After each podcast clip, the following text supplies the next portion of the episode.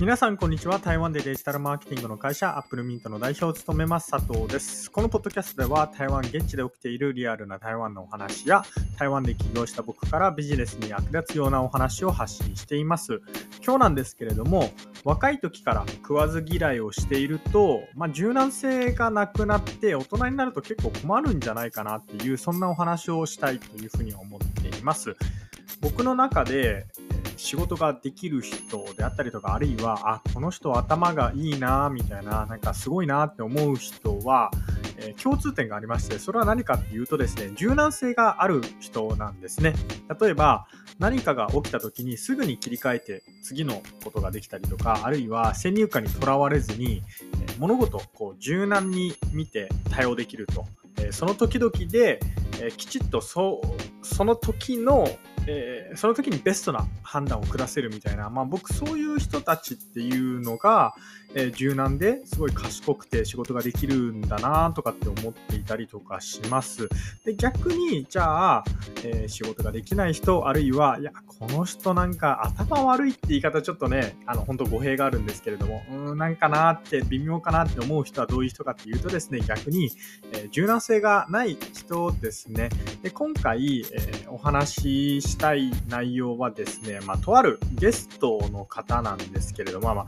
厳密に言うとそのゲストの方が連れてきたご家族の方になるんですけれども、その方がですね、まあ、台湾の連休中、ごめんなさい、台湾の連休中、日本の連休中に台湾に来たんですね。で、えー、まあ、そこで起きたある出来事っていうのを今から皆さんにシェアしたいというふうに思うんですけれども、えー、まあ、そのご家族、ゲストのご家族の方々が台湾に来て、ちょっといろいろ台湾をご案内することになったんですよ。で、その時に、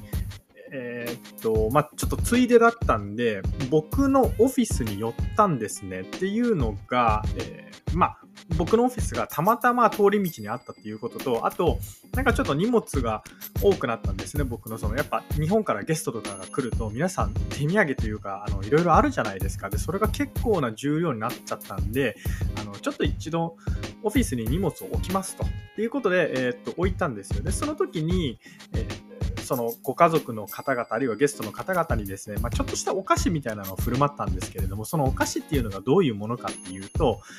まずくはないんですけれども、えー、まあ、まあ、美味しくはない。美味しい方だとは僕は思ってるんですけれども、まあ、漢方のお菓子ですね。台湾の漢方のお菓子みたいなのをちょっとあげたんですよ。で、独特な匂いがあるんですけれども、えー、ちょっと形状が悪くて、形状というか、あの、見た目ですね、ルックスが悪くて、どういうルックスをしているかっていうと、もうなんか、せいろがんを10倍、20倍ぐらい大きくしたような、もうなんか真っ黒な玉なんですよ。で、実際食べてみると、なんかハイチュウみたいな食感で、えー、全然悪くないんですけれども、それをですね、あの、ゲストで来たゲストのご家族の方々のあのお子さんとかあるいはゲストの方々みんなにちょっとこれ試してみてはどうですか？みたいな感じであげたんですよ。そしたらあのゲストの方がお連れした家族のお子さんが食べなかったんですよ。で、そのお子さんっていうのがすっごいちっちゃな子供っていうわけじゃなくてですね、あの、高校生ぐらいだったんです。確か高校1年生とかだと思うんですけれども、高校1年生の子が食べなかったんですよ。その、ま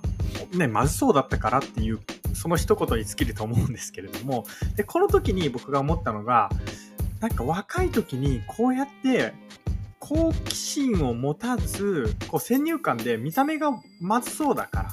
とか、あるいは日本と違うもの、見慣れてないものだから、えー、食べたくないみたいな、そういう行動をしていると、大人になると結構まずいだろうなっていうことを改めて思いました。っていうのは、脳みそって基本的に楽をしたいんですね。というか人間っていうのが基本楽をしたい生き物です。なので、え皆さんも、ね、普段の行動を振り返ると分かると思うんですけれども、大体、ルーティン化してくるんですよ。土日すること大体決まってきて、毎日通勤で通る道は大体決まってきて、毎日食べる飯も大体決まってきてって、こうルーティン化していくんですね。まあ、だって、ルーティン化すれば脳みそってあの使わなくて済むじゃないですか。考えずに済むじゃないですか。でそうすると何が起こるかっていうと、えー、脳みそが退化します。まあ、特に、えー、前頭葉と呼ばれる部分がこう20代後半ぐらいから退化するらしいんですけれども、あの同じような行動をしていると、まあ、脳みそが前頭葉に限らず、まあ、全体的に退化をしていくと。で、前頭葉っていうのが、客観的な思考とか分析的思考をえ担当するらしいんですけれども、この部分が退化すると何が起こるかっていうと、物事を客観的に判断できないんで、どんどん、なんか頑固になっていくというか、その、柔軟性がなくなっていくんですね。まあ、だから、えー、大人の人って、大人の人って言い方は良くないですけど、40代、50代、高齢者の方々って、えー、年を取るにつれて、あの意見聞かなくなるじゃないですか。あと人の話聞かなくなるじゃないですか。まあそれっていうのはあの脳みそが退化しているからだと思うんですね。じゃあどうすれば退化しないかっていうとですねルーティン化している行動を変えていつもと別のことをすればいいっていう単純なことなんですけれどもこれがやっぱり結構みんなきついんですねで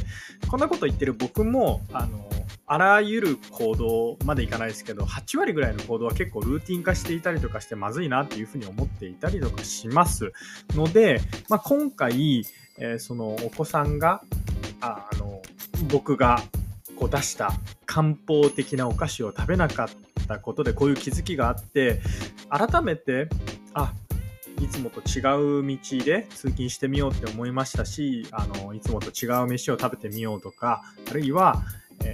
若い人のように振る舞うとかっていうのも実は大事だったりするんですけれどもあのそういうふうにその例えばもうねクラブは年だから行かないとかそういうふうに言わずに若かった時と同じような行動をしたいなっていうふうに思いました。今日本の若者ってどうやら国外に出たがらないみたいな話をちょくちょくいろんな方から聞くんですけれども、まあ、今回、えー、そのご家族ゲストのご家族の方っていうのも、えー、お子さんは初めての海外旅行で、ね、台湾に来たらしいんですけれども高校1年生で初めての海外って、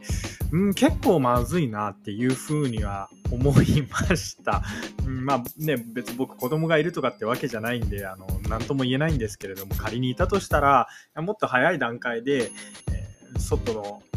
空気というか、えー、外の国、まあい、いろんな国ですね、いろんな国のいろんな人に、いろんな人と、えー、交流をするように僕だったら促すかなっていうふうに思います。まあ、そうすれば好奇心っていうのが、えー、刺激されますし、まあ、逆に好奇心を駆り立てなければ今後、